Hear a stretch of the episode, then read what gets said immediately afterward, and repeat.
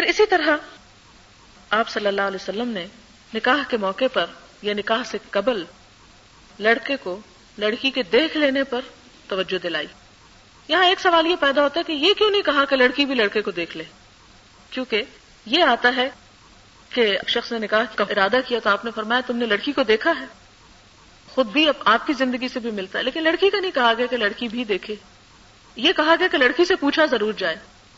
اس لیے کہ لڑکی کا لڑکے کو دیکھنا کوئی مشکل نہیں، لیکن ہمارے ہاں بھی اور عام طور پر معاشروں میں یہ رواج ہوتا ہے کہ لڑکی چاہے ساری دنیا میں گھوم لے، لیکن لڑکے کو نہ دکھائی جائے یا سسرال والوں کو نہ دکھائی جائے۔ اور یہ دراصل ہمارے یہاں ہندو کلچر سے آیا۔ تو اس کو رد کیا گیا۔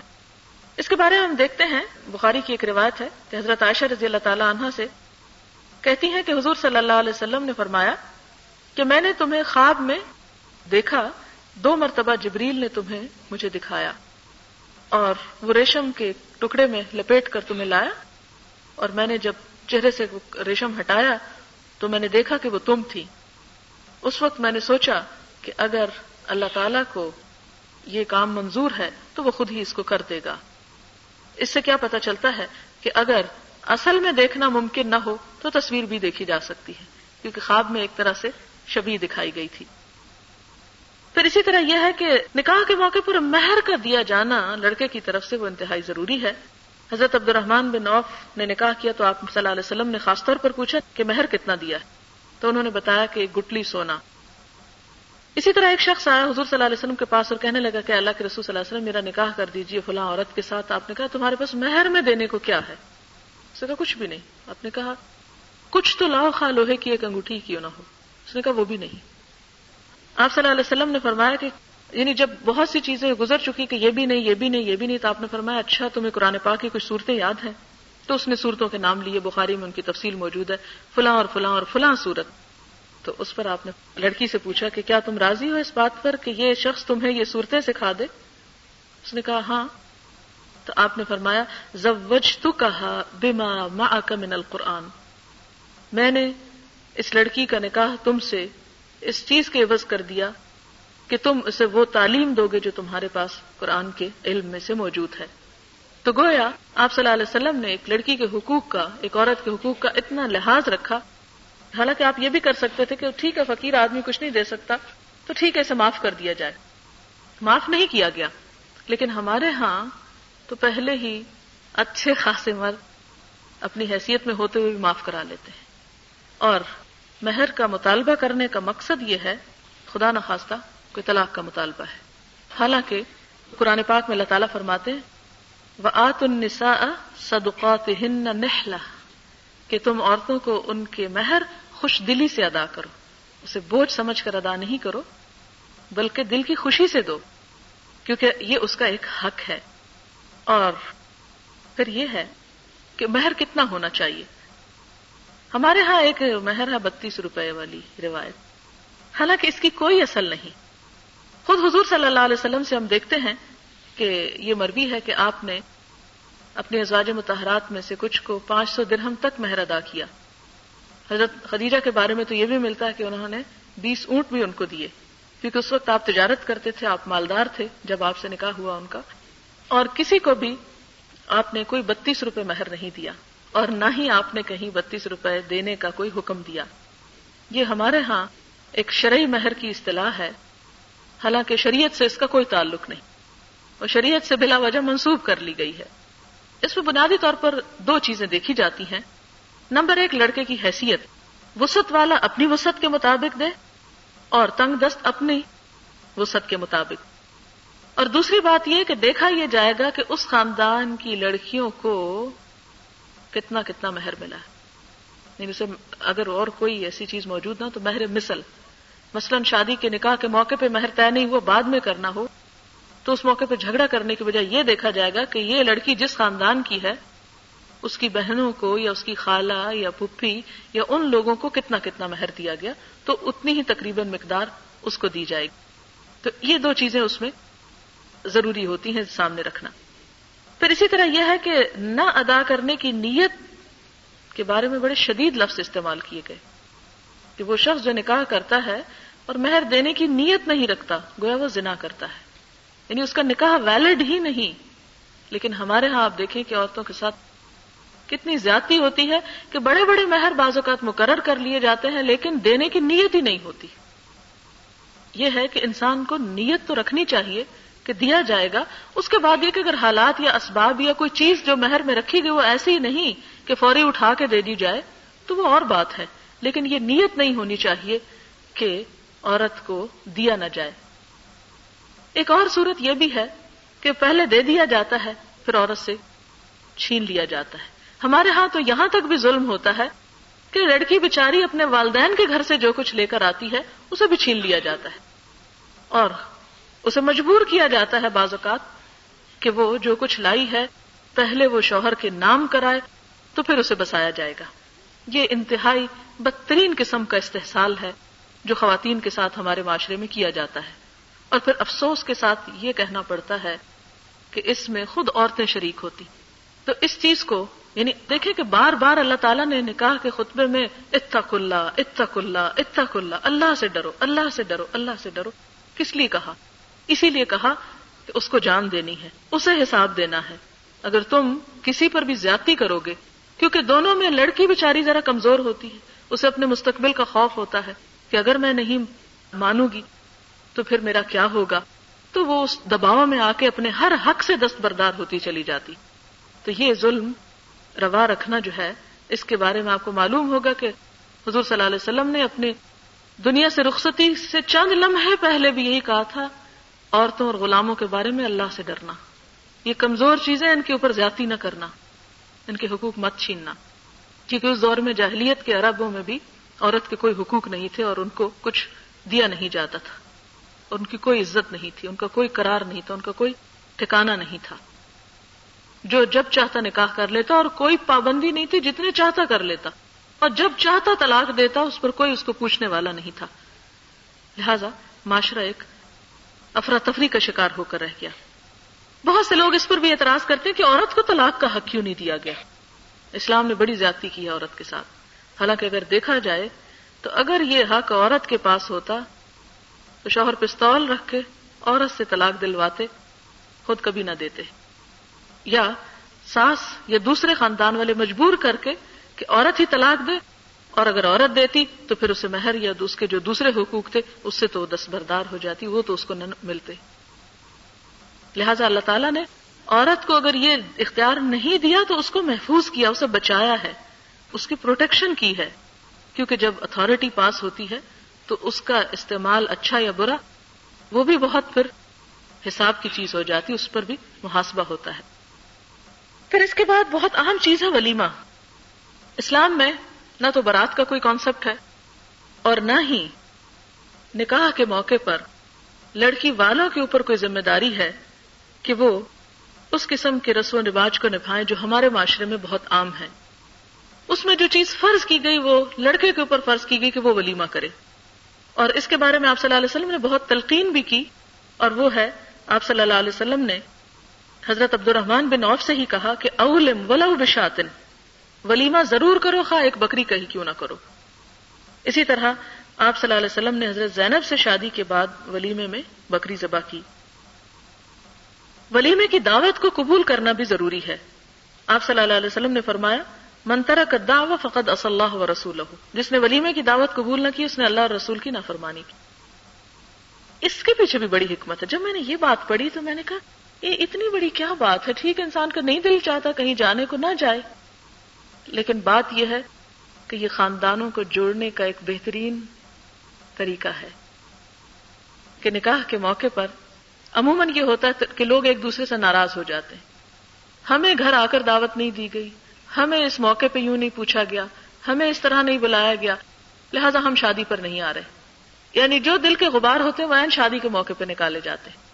اور آپ دیکھیں کہ سارے رشتے دار جہاں جمع ہوتے ایک اگر نہیں آتا تو صرف ایک کی نہ آنا جو ہے وہ سب کو چب رہا ہوتا ہے۔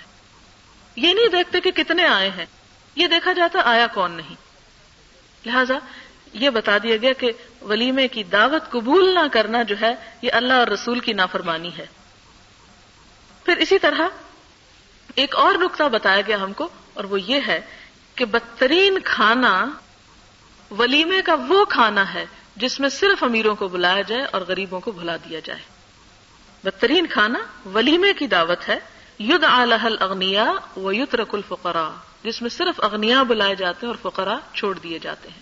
خواہ وہ رشتے دار ہی کیوں نہ ہو اس لیے کہ یہ تو ہماری بےزتی کر دیں گے کہ ان کے ایسے ایسے رشتے دار ہیں۔ حالانکہ تو اللہ تعالیٰ نے فرق رکھے ہیں اور اللہ تعالیٰ نے سب کچھ بنایا ہے۔ ایک حقیقت کو قبول کرنے میں حرج کیا ہے۔ لہذا ایسے موقع پر ان لوگوں کو بھی یاد رکھنا چاہیے جو دنیاوی حیثیت میں کمتر ہوں۔ پھر اس کے بعد یہ کہ مختصر الفاظ میں میں شوہر اور بیوی کے جو حقوق اور فرائض ہیں، وہ مختصر بتاتی ہوں۔ اس میں پہلے درجے پر تو شوہر کے فرائض بتاؤں گی کہ اس کو بیوی کے ساتھ کس طرح نباہ کرنا چاہیے۔ اس لیے کہ شادی کے موقع پر جہاں عورت کی ذمہ داریاں و شوہر کی ذمہ داریاں بھی کچھ کم نہیں۔ آپ دیکھیں کہ پہلی بات تو یہ کہ ایک لڑکی جو اپنی عمر کا ایک بڑا حصہ، ایک مخصوص ماحول میں گزارتی ہے۔ ماں باپ کے گھر میں لاڈ پیار سے بستی ہے۔ اس کی اپنی ایک دنیا ہوتی ہے۔ اس کے نازک جذبات ہوتے ہیں۔ اسے جب ایک دوسرے ماحول میں لے جایا جاتا ہے، تو وہاں ایکسٹرا کیئر اور پروٹیکشن کی ضرورت ہوتی ہے۔ آپ دیکھیں کہ مضبوط سے مضبوط پودا بھی جب ایک جگہ سے اکھاڑ کے دوسری جگہ لگایا جاتا ہے، تو پہلے کیا ہوتا ہے وہ؟ مرچھا جاتا ہے۔ اس کی کیئر زیادہ کرنی پڑتی ہے۔ اور جو پودا ایک جگہ اگا ہو اور وہیں پر بڑا پلا ہو اور مضبوط ہوا ہو، وہاں پر اس کو وہ جب بڑا ہو جاتا ہے تو خود اپنی غذا حاصل کرنے لگتا ہے۔ اسی طرح وہ بچی جو اپنے والدین کے گھر سے ایک طرح سے اٹھا کر، اکھاڑ کر دوسری جگہ بھیجی جاتی ہے یا رکھی جاتی ہے، اس کی بہت زیادہ نگہداشت، احساس، اس کے جذبات اور اس کے خیالات کا لحاظ رکھنے کی بھی ضرورت ہوتی ہے۔ پھر جب آہستہ آہستہ اس ماحول میں ایڈجسٹ ہو جاتی ہے آتے ہی پہلے ہی دن اس سے بہت سے تقاضے نہیں کر لینے چاہیے۔ اور پہلے ہی دن یہ نہیں دیکھنا چاہیے کہ اس کو کیا کیا کیا آتا ہے۔ اس کے ایک ایک قدم کا جائزہ، اس کی چیز کے اٹھانے، رکھنے، بول چال، لین دین، ہر چیز کا ایک کڑا امتحان شروع ہو جاتا ہے۔ ایک ایک چھلنی میں اس کو چھانا جاتا ہے کہ اس کو کیا نہیں آتا۔ اور اس کی خوبیوں کو نظر انداز کر کے صرف خامیوں کو اچھالا جاتا ہے۔ لہذا ایسے موقع پر بڑے صبر و تحمل کی ضرورت ہوتی ہے۔ اور وہ خواتین جو خاص طور پر اسٹیج پر ہوں کہ ان کے گھر میں نئی دلہنیں آ چکی ہوں یا آنے والی ہوں، وہ اس نقطے کو اگر ذہن میں رکھ لیں اور اس پودے والی مثال کو سمجھ لیں تو بہت سے مسائل حل ہو سکتے ہیں۔ اور پھر اس کے بعد جب ایک لڑکی دوسرے ماحول میں آ جاتی ہے، تو اسے اس بات کی قدر کرنی چاہیے کہ اب میرے کھانے پینے، میری صحت، میری تندرستی، میری تعلیم، میری ہر ہر ضرورت یہاں سے پوری ہو رہی ہے اور میں اسی گھر کی وفادار نہ ہوں۔ لہذا بہت ضروری ہے کہ لڑکی جانے والی یعنی اس گھر کی بہو جو ہے، وہ اپنے گھر والوں کے ساتھ بہترین سلوک کرے۔ پھر اس کے بعد آپ دیکھیں کہ شوہر کے لیے نہایت ضروری ہے کہ وہ خوش گمانی کا ثبوت دے۔ اپنی بیوی کے بارے میں ابتدا اچھے گمان سے کرے بد گمانی سے نہ کرے۔ قرآن پاک میں اللہ تعالیٰ کا ارشاد ہے وہ آشرو ہن بال معروف ان کے ساتھ بھلے طریقے سے زندگی بسر کرو۔ معروف طریقے سے۔ اور معروف کب معروف ہوتا ہے؟ جب گمان اچھا ہو۔ آپ دیکھیں کہ آپ زیادہ عرصے تک کسی کے ساتھ اچھا معاملہ نہیں کر سکتے اگر آپ کے دل میں کوئی بغض یا کوئی میل یا کوئی نیت کی خرابی موجود ہو۔ تو بہت جلدی کھلنے لگتی ہے۔ لہذا، اگر کوئی کمی بیشی، کوئی کمزوری یا کوئی چھوٹی موٹی چیز نظر بھی آ جاتی ہے، بیوی کی طرف سے اگر کوئی تلخی ترشی بھی ہو جاتی ہے تو اس موقع پر سلو صفائی کے ساتھ رہا جائے تو قرآن پاک میں اللہ تعالیٰ کا ارشاد ہے وسلح خیر سلو سب سے اچھی چیز ہے۔ اور مومن مردوں کو یہ ہدایت کی گئی کہ اگر بیوی کے اندر کوئی کمی موجود بھی پاتے ہو اور تمہارا دل اس پر مطمئن نہیں بھی، تو بھی گزارا کرنے کی کوشش کرو۔ تو ان کرے تم اگر تم انہیں ناپسند بھی کرتے ہو۔ کوئی چیز بھی یعنی انسانوں کے طبیعت اور انسانوں کے مزاج اور نفسیات بڑی عجیب چیز ہے کہ بعض اوقات انسان کے لیے چھوٹی سی چیز ناقابل برداشت ہو جاتی۔ آپ نے اخبار میں پڑھا ہوگا کئی دفعہ ایسے واقعات کہ بیوی نے شوہر کو صرف اس کے خراٹوں کی وجہ سے سوتے میں مار دیا۔ یعنی چھوٹی چھوٹی چیزیں کہ جو انسان کے لیے ناقابل برداشت ہو جاتی۔ یا شوہر کو بیوی کے اندر چھوٹی چھوٹی چیزیں جو ہیں وہ ناقابل برداشت ہو جاتی۔ فرمایا کہ اگر تمہیں ان کے اندر کوئی خرابی محسوس بھی ہوتی ہے کرے تم کا لفظ آیا۔ کراہت محسوس کرتے ہو کسی چیز سے؟ فسا ان تک رہ شعی ان وہ اللہ فی خیرن کثیرہ تو ہو سکتا ہے کہ تم ایک چیز کو بڑے ہی ناپسند کرتے ہو اور وہاں اللہ تعالیٰ تمہارے لیے کوئی بہتری پیدا کر دے۔ ہو سکتا ہے اسی بیوی سے تمہیں اللہ تعالیٰ ایسی اولاد دے دے کہ جو تمہاری نسلوں کو سنوارنے کا سبب ہو جائے اور تمہاری عاقبت اس سے سنور جائے۔ لہذا چھوٹی موٹی چیزوں پہ تنک مزاج نہیں ہونا چاہیے، انہیں گوارا کر لینا چاہیے۔ اور آپ صلی اللہ علیہ وسلم نے واضح الفاظ میں فرمایا، کوئی مومن اپنی مومن بیوی سے نفرت نہ کرے، نفرت نہ کرے، مردوں کو حکم دیا گیا، اگر بیوی کی کوئی عادت اس کو ناپسند ہے، تو ہو سکتا ہے دوسری کوئی عادت پسند بھی آ جائے۔ لہذا کیا کرے برائیوں اور کمیوں کو اگنور کرتے ہوئے خوبیوں پر نظر رکھے اور اگر یہ اصول عام زندگی میں بھی ہم رکھیں کہ جن لوگوں کے ساتھ بھی ہمارا میل جول ہے، ان کی کمی کو تاہی کو صرف نظر کر کے، ان کی خوبیوں اور اچھائیوں کو تلاش کریں اور ان پہ نظر رکھیں تو آپ دیکھیں گے آپ کی اپنی زندگی بہت خوشگوار ہو جائے گی۔ لیکن ہماری چونکہ منفی سوچ ہوتی ہے، ہم لوگوں کی اچھائیوں کو اچھائی سمجھتے ہی نہیں، ان کی صرف برائیوں کو چن چن کے رکھتے ہیں۔ نتیجہ کیا نکلتا ہے؟ کہ انسان اپنے آپ کو کڑھن اور جلن میں مبتلا کر کے اپنی زندگی کو جہنم بنا لیتا ہے۔ اس لیے کہ اگر انسان اپنے گریبان میں جھانکے تو اپنے اندر بے شمار برائیاں وہ ڈھونڈ لے گا۔ لیکن چونکہ جھانکتے نہیں نا، اس لیے نظر نہیں آتی۔ تو ہونا یہ چاہیے کہ اگر انسان کو کسی کی کوئی بات بری لگ رہی ہو تو سوچے میرے اندر تو کوئی برائی نہیں۔ کیا میں پرفیکٹ ہوں؟ اگر میں پرفیکٹ نہیں ہوں، میرے اندر بھی کمی ہے، میرے اندر بھی برائی ہے جو دوسرے کو تکلیف دے سکتی ہے، تو دوسرے کی تکلیف دہ چیز جو ہے مجھے بھی درگزر کر جانی چاہیے نظر انداز کر دینی چاہیے۔ پھر اسی طرح دوسری بات یہ ہے کہ افو درگزر کے معاملے میں اللہ تعالیٰ یہاں تک فرماتے کہ یا الذین آمنوا ان من ازواجکم و اولادکم ادو لکم۔ کہ اے اہل ایمان، تمہاری اولاد یا بیویوں میں سے یا شوہر تمہارے دشمن بھی ہو سکتے ہیں۔ اگر وہ دشمنی کی حد تک بھی تمہارے ساتھ برے ہوں، تو کیا کرو؟ فہ ضرور ہوں بس محتاط رہو۔ وہ انتاف و تصف ہو پھر بھی معاف کر دو، درگزر کر دو۔ یعنی اگر معاملہ شدید نوعیت کا بھی ہو، تو بھی کیا سکھایا گیا؟ تاف و تصف ہو اف کہتے ہیں، معاف کر دینے۔ تصف ہو صف کہتے ہیں کہ ایسا معاف کرنا کہ جس کے بعد کوئی اثر ہی باقی نہ بچے یعنی کوئی دل پہ داغ ہی نہ رہے۔ بالکل صاف کر دینا، اپنے دل کو بھی پاک کر دینا۔ پھر اس کے بعد فرمایا کہ وہ تغفرو فن اللہ غفور الرحیم ان کی خطائیں بخش دو، معاف کر دو ان کو۔ اور آپ ایک بات یاد رہے عموماً یہ ہوتا ہے کہ میاں بیوی کٹ پٹ ہو جاتی ہے ایک دوسرے سے کوئی قصور کتائی ہو جاتی پھر اگر کہ معافی مانگ لو، نہیں، اس سے تو کبھی معافی نہیں مانگو۔ اور معافی مانگنے کو اپنی انا کے خلاف سمجھا جاتا ہے۔ حالانکہ معافی مانگ لینا سب سے بڑی خوبی۔ اور جو معافی مانگنے میں پہل کرتا ہے، جو منانے میں پہل کرتا ہے، وہ سارا اجر سمیٹ جاتا ہے۔ اس لیے غلطی نہ بھی ہو تو آگے بڑھ کے معافی مانگ لی جائے۔ اور اس سے آپ دیکھیں گے تعلقات بہت خوشگوار ہو جائیں گے۔ اور کس لیے معافی؟ اللہ کی خاطر، اللہ جزا دے گا اس کی۔ اور پھر بہت سے معاملات بگڑنے سے بچ جاتے ہیں۔ لیکن اگر انسان صرف اس بات کے انتظار میں رہے کہ دوسرا ہی منائے، تو بعض اوقات ایسا بھی ہو جاتا ہے کہ پھر وہ دن آتا ہی نہیں۔ اور چھوٹی سی غلطی انسان کے لیے ساری زندگی کے حسرت کا سبب بن جاتی۔ تو آپ دیکھیں، اللہ تعالیٰ فرماتے کہ مومنو تمہاری بعض بیویاں یا ازواج کا لفظ چونکہ شوہر کے لیے بھی استعمال ہوتا ہے، اور شوہر اور بعض تمہاری اولاد تمہاری دشمن ہو سکتی ہے، سو ان سے بچتے رہو۔ اور اگر تم افو درگزر اور چشم پوشی سے کام لو، انہیں معاف کرتے چلے جاؤ تو یقین رکھو، خدا بہت ہی زیادہ رحم کرنے والا ہے۔ یعنی کیا تم نہیں چاہتے کہ اللہ تعالیٰ تمہیں بخش دے؟ تو ان کی کوتاہیوں کو معاف کر دو۔ اسی طرح یہ ہے کہ خوش اخلاقی، جو عموماً انسان گھر میں بھول جاتا ہے، اس کی طرف توجہ دلائی گئی کہ میاں بیوی کے رشتے کے درمیان بہترین خوش اخلاقی کا مظاہرہ ہونا چاہیے۔ حضور صلی اللہ علیہ وسلم نے فرمایا، کامل ایمان والے مومن وہ ہیں جو اپنے اخلاق میں سب سے اچھے ہوں۔ اور تم میں سب سے اچھے لوگ وہ ہیں جو اپنی بیویوں کے حق میں سب سے اچھے ہوں۔ یعنی سب سے اچھا یعنی با اخلاق اللہ تعالیٰ کی نظر میں وہ ہے جو اپنی بیوی کے ساتھ با اخلاق۔ یہ مردوں کو کہا جا رہا ہے۔ افسوس کہ وہ تو سن نہیں رہے۔ لیکن لیکن یعنی صرف یہ احساس دلانا چاہتی ہوں کہ اللہ تعالیٰ نے آپ کی خوب پروٹیکشن کی ہے۔ بہت کچھ دیا ہے آپ کو۔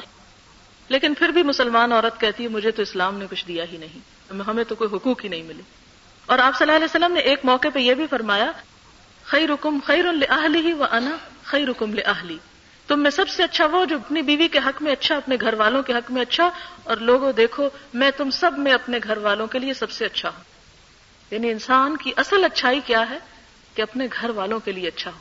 اگر ان کے ساتھ وہ صحیح طور پر نباہ نہیں کر سکتا کہ انسان باہر تو ہنستا مسکراتا رہے اور دونوں ایک دوسرے کو دیکھ کے کھانے والی نظروں سے دیکھیں تو اس گھر میں کبھی سکون نہیں ہو سکتا۔ حضرت عائشہ فرماتی ہیں کہ میں نے نبی صلی اللہ علیہ وسلم کے ہاں کہ ہاں گڑیوں سے کھیلا کرتی تھی یعنی کھلونوں سے کھیلا کرتی تھی اور میری سہیلیاں بھی میرے ساتھ کھیلتی۔ یعنی جب رخصتی ہو کر آئی بھی چھوٹی تھی اور کھیلنے کودنے کی عمر تھی، تو کھیلتی تھی۔ نبی صلی اللہ علیہ وسلم تشریف لاتے تو ادھر ادھر چھپ جاتی تھی۔ آپ ڈھونڈ ڈھونڈ کر ایک ایک کو میرے پاس بھیجتے تاکہ وہ میرے ساتھ کھیلیں۔ اس سے کیا پتا چلتا ہے کہ بیوی کی دلچسپیوں اور اس کے شوق کا لحاظ رکھنا چاہیے۔ پھر اسی طرح ایک بار حضور صلی اللہ علیہ وسلم کے ساتھ حضرت صفیہ سفر کر رہی تھی حضرت صفیہ کا اونٹ بیٹھ گیا۔ وہ سب سے پیچھے رہ گئی نبی صلی اللہ علیہ وسلم نے دیکھا کہ وہ زارو قطار رو رہی ہیں۔ آپ رک گئے اور اپنی دستے مبارک سے ان کی چادر کا پلو لے کر ان کے آنسو پوچھنے لگے۔ ظاہر دوسروں کے سامنے پوچھے ہوں گے تبھی تو کسی نے رپورٹ کیا ہاں؟ کہ ہمارے ہاں تو یہ ہوتا ہے کہ لوگ کہتے ہیں لو بیوی کے آنسو پوچھ رہے بیوی کے غلام ہو گئے زن مرید ہو گئے۔ حالانکہ اللہ کے رسول صلی اللہ علیہ وسلم سے بڑھ کر خوش اخلاق اور کوئی نہیں تھا اور ہوا کیا آپ آنسو پوچھتے جاتے اور وہ بے اختیار روتی جاتی اور رو رہی تھی۔ پھر اسی طرح ایک اور موقع پر آپ نے اپنا گھٹنا آگے کیا۔ کہ وہ اونٹ پر سوار ہو سکے۔ یعنی آپ صلی اللہ علیہ وسلم نے اس معاملے کو بھی کوئی اپنے لیے برائی نہیں سمجھا۔ اور وہ جو سب سے عظیم انسان اگر اتنی آجزی کا مظاہرہ کر سکتے ہیں تو ہم اپنی زندگی میں ایک دوسرے کے لیے نرم اور آجز کیوں نہیں ہو سکتے؟ پھر اسی طرح مرد کے اوپر یہ ذمہ داری عائد ہوتی ہے کہ وہ بیوی کی ضروریات زندگی کو فراہم کرے اور اس میں بخل سے کام نہ لے۔ کیونکہ اللہ تعالیٰ نے مردوں کو جو فضیلت عطا کی، وہ اسی بنیاد پر کہ وہ اپنی بیوی پہ خرچ کرتے ہیں۔ اس کے بارے میں حضور صلی اللہ علیہ وسلم کا ارشاد ہے کہ ایک دینار دینار سے مطلب ایک کوائن پیسہ، وہ ہے جو تم نے اللہ کے رستے میں خرچ کیا۔ ایک دینار وہ ہے جو تم نے کسی غلام کو آزاد کرنے میں خرچ کیا۔ ایک دینار وہ ہے جو تم نے کسی فقیر کو صدقے میں دیا۔ ایک دینار وہ ہے جو تم نے اپنے گھر والوں پہ خرچ کیا۔ ان میں سب سے زیادہ اجر اور ثواب اس دینار کے خرچ کرنے کا ہے جو تم نے اپنے گھر والوں پہ صرف کیا۔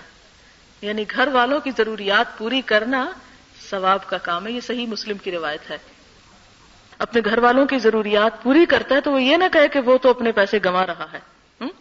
اسی کا سے مجھے واقع یاد آیا کہ حضرت عبداللہ بن مسعود کی بیوی تھی۔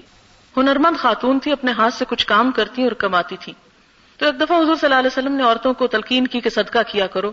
تو بڑی خفا ہوئی اور کہنے لگی، عبداللہ، تم پہ اور تمہارے بچوں پہ خرچ کر کر کے مجھے تو موقع ہی نہیں ملتا کہ میں کوئی اور کسی کام میں خرچ کروں۔ تو جاؤ تم پوچھ کر آؤ حضور صلی اللہ علیہ وسلم سے کہ کیا مجھے اس کا کوئی ثواب ملے گا؟ وہ کہنے لگے، نہیں، میں تو نہیں پوچھتا، تم خود جا کے پوچھو۔ کہنے کہ اچھا میں جا رہی ہوں پوچھنے جب گئی تو وہاں پر اندر جانے کی ہمت نہیں ہو رہی تھی کہ جا کے کیسے حضور صلی اللہ علیہ وسلم سے پوچھیں۔ اتنے میں حضرت بلال نظر آئے کہ وہ جا رہے ہیں آپ صلی اللہ علیہ وسلم کے پاس۔ تو ان سے کہتی ہیں کہ تم حضور صلی اللہ علیہ وسلم سے پوچھ کر آؤ کہ کیا اگر عورت اپنے مال کو اپنے شوہر اور اس کے بچوں پہ خرچ کرے تو اس پر کوئی ثواب ملے گا اس کو؟ اور میرا نام نہ بتانا۔ وہ جب اندر پہنچے تو انہوں نے کہا کہ یا رسول اللہ صلی اللہ علیہ وسلم، کوئی خاتون یہ مسئلہ پوچھ رہی۔ تو انہوں نے کہا کہ کون ہے؟ تو کہا کہ زینب ہے۔ کہا، کون سی زینب ہے؟ تو حضرت بلال کو بتانا پڑ گیا۔ اب یہ کہ انہوں نے تو کہا تھا مت بتانا، لیکن دوسری طرف جب اللہ کے رسول صلی اللہ علیہ وسلم نے پوچھا تو وہ چھپا نہ سکے۔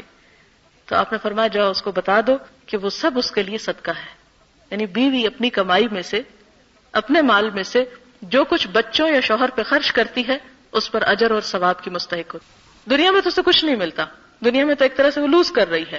لیکن اللہ تعالیٰ کے ہاں اس کا بہترین اجر اور ثواب ہے، کیونکہ اس پہ فرض نہیں ہے خرچ کرنا۔ وہ دل کی خوشی سے کر رہی ہے۔ لہذا اگر شوہر یا بچے ضرورت مند ہیں، تو پہلے ان کا حق ہے باہر کے غریبوں سے۔ پھر اسی طرح شوہر کے اوپر یہ فرض بھی عائد ہوتا ہے کہ وہ اپنے گھر والوں کی اپنی بیوی کی تعلیم و تربیت کا بھی انتظام رکھے۔ یعنی صرف کھلانا پلانا ہی مقصود نہیں، بلکہ ان کو سیدھے رستے پہ قائم رکھنا، انہیں نیکی کی تلقین کرنا، انہیں جہنم کی آگ سے بچانا بھی ضروری ہے۔ قرآن پاک میں اللہ تعالیٰ کا ارشاد ہے، یا الذین آمنو قو انفسکم و اہلیکم نارا۔ اے اہل ایمان، اپنے آپ کو اور اپنے گھر والوں کو آگ سے بچاؤ۔ اسی لیے وہ کہا یہ کہتے ہیں کہ اگر کوئی شوہر اپنی بیوی کو علم حاصل کرنے سے روکے تو بیوی کو اس معاملے میں شوہر کی اطاعت نہیں کرنی چاہیے۔ یعنی یا تو شوہر خود اس کا کوئی انتظام کرے، اگر نہیں کرتا اور بیوی خود سیکھنا چاہتی ہے تو شوہر اس کو روک نہیں سکتا۔ کیونکہ علم ایک ایسی چیز ہے، ایک ایسی سیرابی ہے جس میں کسی کو کسی حالت میں بھی روکا نہیں جا سکتا۔ اسی طرح قرآن پاک میں ایک اور آیت آتی ہے وہ امر اہل کا بسلاط وسط علیہ شوہر پہ ذمہ داری عائد ہوتی کہ اپنے گھر والوں کو نماز کا حکم دے اور اس پہ خود بھی قائم رہے۔ اسی طرح آپ صلی اللہ علیہ وسلم نے فرمایا، جب کوئی مرد رات میں اپنی بیوی کو جگاتا ہے اور دونوں مل کر دو رکت نماز پڑھتے ہیں، تو شوہر کا نام ذکر کرنے والوں میں اور بیوی کا نام ذکر کرنے والیوں میں لکھ لیا جاتا ہے۔ یعنی ایک دوسرے کی مدد کرنی چاہیے نیکی کے کاموں میں۔ اسی لیے حضرت عمر جو تھے، وہ جب رات کو خود اٹھتے تحجد کے لیے تو اپنی بیوی کو بھی جگاتے اور پھر یہ آیت بھی پڑھتے تھے وہ امر اہل کب سلاط وسطبر علیہ اب یہ ہے کہ بیوی کے کیا فرائض ہیں؟ اسے کیا کرنا چاہیے؟ تو پہلی بات یہ کہ خوشی کے ساتھ شوہر کی اطاعت کرنی چاہیے۔ جیسے شوہر پہ فرض کیا گیا کہ وہ بیوی پہ خرچ کرے، اس کی ضروریات کا خیال رکھے، اسی طرح یعنی شوہر پہ جو فرض ہے تو بیوی پہ یہ فرض کیا گیا کہ وہ شوہر کی بات مانے۔ قرآن پاک میں اچھی عورت کی جو تعریف کی گئی، وہ یہ ہے فصالحات قانتاتن نیک عورتیں فرما بردار ہوتی ہیں۔ شوہروں کی فرما بردار ہوتی ہیں، ان کی بات مانتی۔ یہاں تک کہ نفلی روزے کے بارے میں فرمایا، کوئی عورت شوہر کی اجازت کے بغیر روزہ نہ رکھے۔ یعنی یہاں تک شوہر کو حق دیا گیا۔ اور فرما برداری کا پہلے اصول میں بتا چکی ہوں، اس لیے دوبارہ زیادہ ڈیٹیل میں نہیں جا رہی کہ معروف اور صحیح کام میں یعنی اگر کوئی شوہر کہے کہ تم یہ غلط کام کرو، تو وہ غلط کام کا کرنا شوہر کی فرما برداری نہیں ہے۔ شوہر کی فرما برداری اللہ تعالی کی فرما برداری کے بعد اس سے ٹکرائے نہ۔ اسی طرح عورت کے اوپر ایک اور بہت بڑی ذمہ داری ہے کہ وہ اپنی آبرو اور عصمت اور عزت کی حفاظت کرے۔ اور ایسی تمام باتوں سے بھی پرہیز کرے کہ جس سے شوہر کا اعتماد ٹوٹے۔ حضور صلی اللہ علیہ وسلم نے فرمایا، جب عورت پانچ وقت کی نماز پڑھے، اپنی آبرو کی حفاظت کرے اپنے شوہر کی فرما بردار رہے تو جنت میں جس دروازے سے چاہے داخل ہو جائے۔ یعنی جنت کھول دی جائے گی اس کے لیے۔ اسی طرح اس اجازت میں یہ ہے کہ شوہر کی مرضی کے بغیر گھر سے نہیں نکلنا چاہیے۔ وہ علم حاصل کرنا تو دوسری بات ہے، لیکن عام دنیا کے کاموں میں شوہر سے پوچھے بغیر یا اسے بتائے بغیر گھر سے نہیں نکلنا چاہیے۔ حضرت معاذ بن جبل کہتے ہیں کہ نبی صلی اللہ علیہ وسلم نے فرمایا، خدا پر ایمان رکھنے والی عورت کے لیے یہ جائز نہیں۔ کہ وہ اپنے شوہر کے گھر میں کسی ایسے شخص کو آنے کی اجازت دے جس کا آنا شوہر کو ناگوار ہو اور وہ گھر سے ایسی صورت میں نکلے جبکہ اس کا نکلنا شوہر کو ناگوار ہو اور عورت شوہر کے معاملے میں کسی دوسرے کا کہا نہ مانے، نہ اپنے ماں باپ کا اور نہ ہی کسی دوست یا کسی اور رشتے دار کا۔ کیونکہ عموماً یہ ہوتا ہے کہ شوہر اور بیوی کے معاملات ایک انوکھی طرز کے ہوتے ہیں، جس میں کسی دوسرے کی انٹرفیئرنس بعض اوقات ان کو نقصان پہنچاتی۔ یہاں میں ایک بات یہ بھی ایڈ کرنا چاہوں گی کہ کوئی گھرانہ اور کوئی تعلق اس سے خالی نہیں ہوتا کہ شوہر اور بیوی میں کبھی تلخی یا کوئی اختلاف رائے یا کوئی بحث مباحثہ نہ ہو جائے۔ عموماً ایسی چیزیں انسان کی زندگی میں نیچرلی اس کے ساتھ۔ لہذا ہونا یہ چاہیے کہ بیوی یعنی شوہر تو عموماً ضبط کر لیتے، لیکن بیوی کسی ایسے جھگڑے یا کسی ایسی چھوٹی موٹی بات کو اپنے پیرنٹس تک نہ پہنچائے۔ وہ کیوں؟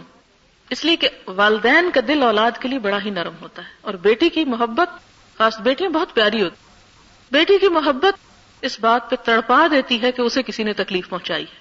حالانکہ اس میں قصور اپنی بیٹی کا بھی ہو سکتا ہے، لیکن والدین کو اپنی بیٹی کا قصور پہ نظر نہیں آتا۔ لہٰذا وہ ڈائریکٹلی شوہر کو، شوہر کے رشتے داروں کو اور دوسروں کو برا بھلا کہنے لگتے ہیں۔ جس کا نتیجہ کیا ہوتا ہے؟ شوہر کی، شوہر کے پیرنٹس کی، اس کے رشتے داروں کی عزت لڑکی کے والدین کے دل سے نکل جاتی ہے۔ جب لڑکی کے والدین اپنی بیٹی کے سسرال کی عزت نہیں کرتے، تو نتیجہ یہ نکلتا ہے کہ تعلقات اور خراب ہوتے ہیں، اور سنگین ہوتے ہیں۔ اور بعض اوقات یہ ہوتا ہے کہ میاں بیوی لڑنے کے بعد تھوڑی دیر غصہ کیا اور پھر ہم پھر ایک دوسرے سے صلح کرنا چاہتے ہیں تو والدین اس میں آڑے آ جاتے اب تو یہ صلح ہو ہی نہیں سکتی۔ اس کا ایک بڑا مشہور واقعہ حدیث کی کتابوں میں ملتا ہے۔ کہ ایک شخص نے اپنی بیوی کو مارا یا اس کو اس کے ساتھ زیادتی کی اور وہ لڑ جھگڑ کر اپنے بھائی کے پاس آ گئی۔ اب یہ کہ کچھ عرصے کے بعد دونوں غم دکھ بھول گئے اور پھر ایک دوسرے کی یاد ستانے لگی۔ لہذا شوہر نے چاہا کہ اپنی بیوی کو واپس گھر لے آئیں۔ لیکن ان کے بھائی نے قسم کھا لی کہ میں کسی صورت میں بھی اس کو نہیں جانے دوں گا۔ اب تم اس کے اوپر کوئی حق نہیں رکھ اب یہ ہے کہ بیوی جو ہے وہ اپنی جگہ پریشان ہے، شوہر اپنی جگہ پریشان ہے۔ تو اس حماقت کی وجہ سے کہ اس لڑائی میں دوسروں کو انوالو کر لیا۔ والدین اور دوسرے رشتہ دار پھر بیچ میں آڑ بن جاتے ہیں اور عموماً پھر انا کا مسئلہ بنا کے اس گھر کو پھر بننے نہیں دیتے۔ لہذا اس موقع پر جیسے آپ دیکھیں کہ خطبے کی ابتدا ہوئی تھی الحمد للہ نحمد و نست یہ صرف بات نہیں ہے، ایک لفظ نہیں ہے کہ نست یہ حقیقت ہے۔ کیا ہے کہ ہم اسی سے مدد چاہتے ہیں۔ ایسی مشکلات میں ایسی چھوٹی موٹی پریشانیوں میں کیا کرنا چاہیے؟ اس سے مدد مانگنی چاہیے۔ والدین بازو کا انوالو ہو بھی جائیں تو کچھ نہیں کر سکتے۔ وہ مسائل کا حل نہیں جانتے۔ اور یہ بڑے پیچیدہ سے مسائل ہوتے ہیں کہ جس میں انسان کچھ بھی نہیں کر سکتا بعض اوقات سوائے صبر کے۔ لہذا بچوں کی طرف سے والدین کو یہ دکھ نہیں دیکھنا چاہیے کہ ان کی آپس کی نوک جھونک سے والدین کے دل جو ہیں تکلیف میں ہوں۔ کیونکہ آپ نے محسوس کیا ہوگا کہ بچوں پہ تھوڑی سی بھی تکلیف جو گزرتی تو والدین اس سے زیادہ خود تکلیف اٹھاتے ہیں۔ تو اس چیز کا خاص طور پر احتیاط برتنی چاہیے۔ اللہ تعالیٰ سے مدد مانگنی چاہیے۔ اور اگر انتہائی ناگزیر حالات ہوں تو بات پھر صرف اتنی کرنی چاہیے جتنی حقیقت میں ہو، اسے بڑھانا چڑھانا نہیں چاہیے۔ بعض اوقات انسان اپنے آپ کو سچا ظاہر کرنے کے لیے جھوٹ اور فریب اور دھوکے کا سہارا لیتا ہے اور دوسرے پر ناروا الزام لگاتا ہے، جس کا پھر سزا دنیا میں بھی انسان کو ملتی ہے۔ تو وہ ناروا الزام نہیں لگانے چاہیے۔ پھر اس کے بعد یہ ہے کہ اپنے انداز، اپنے اخلاق اور کردار اور اپنے طرز عمل سے شوہر کو خوش رکھنے کی کوشش کرنی چاہیے۔ نبی صلی اللہ علیہ وسلم کا ارشاد ہے، جس عورت نے اس حال میں انتقال کیا کہ اس کا شوہر اس سے راضی اور خوش تھا تو وہ جنت میں گئی۔ یعنی آخرت کی بہتری کا انحصار بھی اس بات پر ہے کہ شوہر کے ساتھ تعلقات اچھے ہوں۔ پھر اسی طرح یہ ہے کہ شوہر بیوی کی ضروریات کا اور دوسری چیزوں کا خیال رکھتا ہے، اسے یہ صرف سمجھ کے نہیں لے لینا چاہیے کہ یہ تو اس کا فرض ہے، اسے تو کرنا ہی چاہیے۔ ٹھیک ہے، وہ فرض ادا کر رہا ہے، لیکن آپ کو بھی اس کا شکر گزار ہونا چاہیے۔ اس لیے کہ دوسرے کے سامنے چھوٹی چھوٹی چیزوں پر بھی شکریہ ادا کر دینا آپ دیکھیں گے کہ محبت میں بہت اضافہ کر دے گا۔ عموماً ہم والدین یا اپنے رشتے دار یا قریب یا شوہر، ان کے ساتھ تعلقات اس طرح ہوتے کہ کوئی بھی ان کی طرف سے احسان یا بھلائی یا خیر یا اچھائی ملتی ہے تو اس کو ہم سمجھتے ہیں یہ تو اس کی ڈیوٹی تھی۔ اس نے ڈیوٹی ادا کی، مجھ پہ کیا کیا؟ ٹھیک ہے، اس نے ڈیوٹی ادا کی۔ لیکن اگر آپ اس پر اس کا شکریہ ادا کریں یا خوشگواری کا احساس کریں تو آپ دیکھیں گے کہ اس سے پھر اس میں کتنا رنگ بھر جاتا ہے۔ آپ صلی اللہ علیہ وسلم نے فرمایا کہ نکاح سے بہتر کوئی چیز دو محبت کرنے والوں میں نہیں پائی گئی۔ حضرت صفیہ کو حضور صلی اللہ علیہ وسلم سے بہت محبت تھی۔ چنانچہ جب آپ بیمار ہوئے تو انتہائی حسرت سے بولی، کاش آپ کی بیماری مجھے لگ جائے۔ تو دوسروں نے شاید یہ سمجھا کہ یہ کوئی زبان سے اوپر اوپر سے کہہ رہی ہیں۔ تو آپ صلی اللہ علیہ وسلم نے فرمایا کہ تم اس پہ تعجب نہیں کرو۔ یہ دکھاوا نہیں، بالکل سچ کہہ رہی ہے۔ اور یہ بھی نہیں کہ انسان اگر شوہر کوئی اچھے الفاظ ادا کرے، یا بیوی اچھے الفاظ ادا کرے دوسرے کے لیے، تو یہ کہا جائے کہ جی یہ تو صرف ایک خوشامد اور چاپلوسی ہے، ضرور کوئی مقصد ہوگا اس کے پیچھے۔ نہیں، منفی طور پر ذہن کو اس طرف لے جانے کی بجائے پازیٹو انداز میں سوچنا چاہیے۔ حضرت اسما کہتی ہیں کہ ایک بار نبی صلی اللہ علیہ وسلم میرے پاس سے گزرے، میں اپنی پڑوسن سہیلیوں کے ساتھ ہی آپ نے ہمیں سلام کیا۔ اور ارشاد فرمایا، تم پر جن کا احسان ہے، ان کی ناشکری سے بچو یعنی شوہروں کی۔ تم میں ایک اپنے ماں باپ کے گھر دنوں تک بن بیاہی بیٹھی رہتی ہے، پھر اللہ تعالیٰ اس کو شوہر عطا کرتا ہے، پھر اسے اولاد سے نوازتا ہے۔ اس کے باوجود اگر کسی بات پر شوہر سے خفا ہوتی ہے تو کہہ اٹھتی ہے، میں نے تو کبھی تمہاری طرف سے کوئی بھلائی دیکھی ہی نہیں۔ لہٰذا اس جملے سے خاص طور پر پرہیز کرنا چاہیے کیونکہ آپ نے فرمایا کہ یہی جملہ عورتوں کو دوسری طرف لے جانے والا ہے۔ بڑے سخت الفاظ ہیں۔ پھر اسی طرح آپ صلی اللہ علیہ وسلم نے فرمایا، خدا قیامت کے روز اس عورت کی طرف نظر اٹھا کر بھی نہ دیکھے گا جو شوہر کی ناشکری ہوگی۔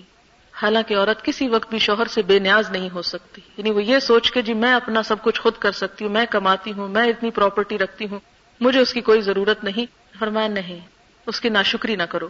پھر اسی طرح آپ صلی اللہ علیہ وسلم اور ازواج متحرات کا طریقہ کار، اباہم تعلقات کس طرح کے تھے؟ حضرت عائشہ اپنے ہاتھ سے نبی صلی اللہ علیہ وسلم کے کپڑے دھوتی یعنی خوشی سے، اگرچہ عورت کے اوپر قانونی ذمہ داری نہیں ہے، لیکن اگر عورت یہ کام کرتی ہے تو اجر کی مستحق ہے۔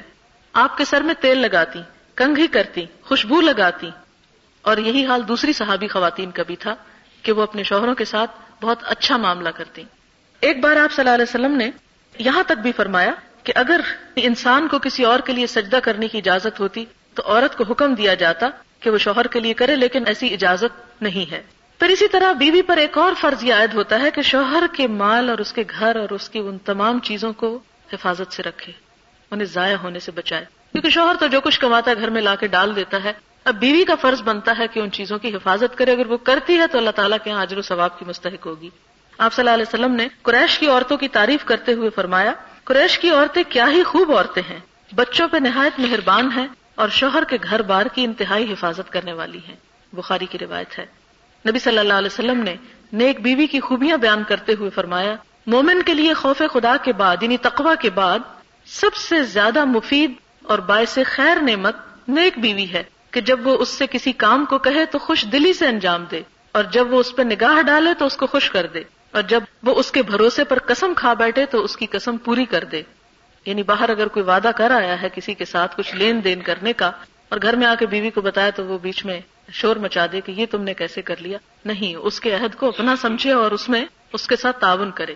اور اسی زمن میں ایک بات یہ ہے کہ عموماً جیسے بازو کا شوہر بہت شارٹ نوٹس پر دوستوں کو لے کے آ جاتے ہیں، تو اس موقع پر شور مچانے کی بجائے یا بد مزاجی کا مظاہرہ کرنے کی بجائے اس معاملے کو نبھایا جائے اور ایک عورت کے اندر اتنا سگڑاپا یا اتنی دل کی وسط اور گنجائش ہونی چاہیے کہ وہ شوہر کے مہمانوں کو یا اس کے دوستوں کو اپنے لیے ایک مصیبت یا وبال نہ سمجھے۔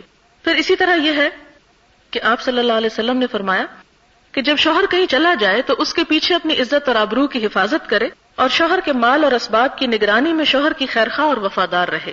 یعنی اس کا مال نکال نکال کے ایسے ہی ضائع نہ کرے۔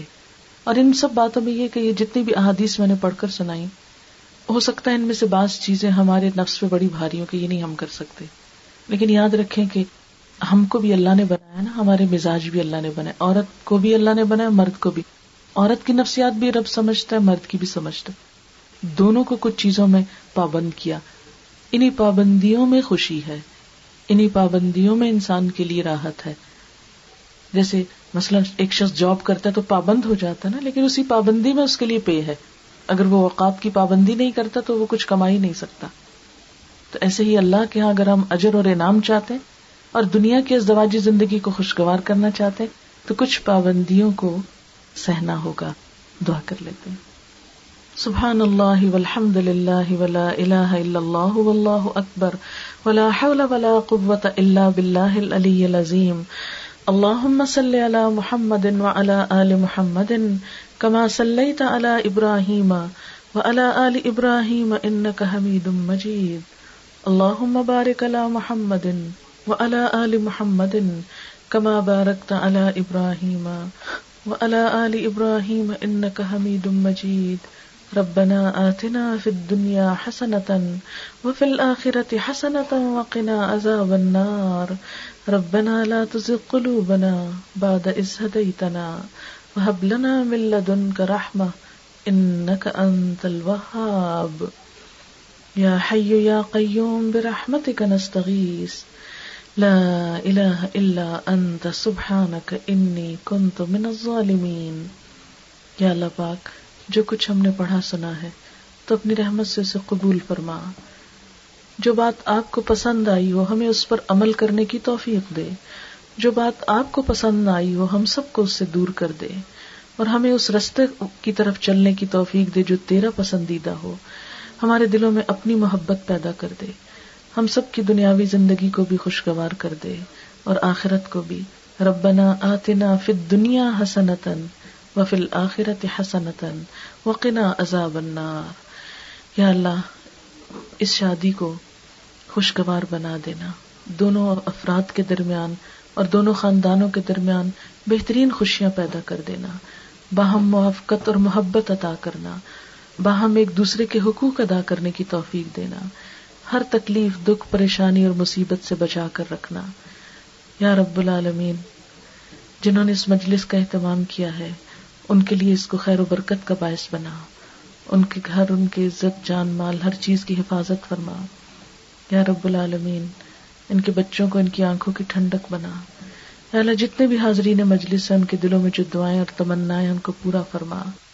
واخر دعوانا ان الحمد للہ رب العالمین۔ سبحانک اللہم و بحمدکا نشہد اللہ الہ الا انت، نستغفرک و نتوب الیک۔ السلام علیکم و رحمۃ اللہ وبرکاتہ۔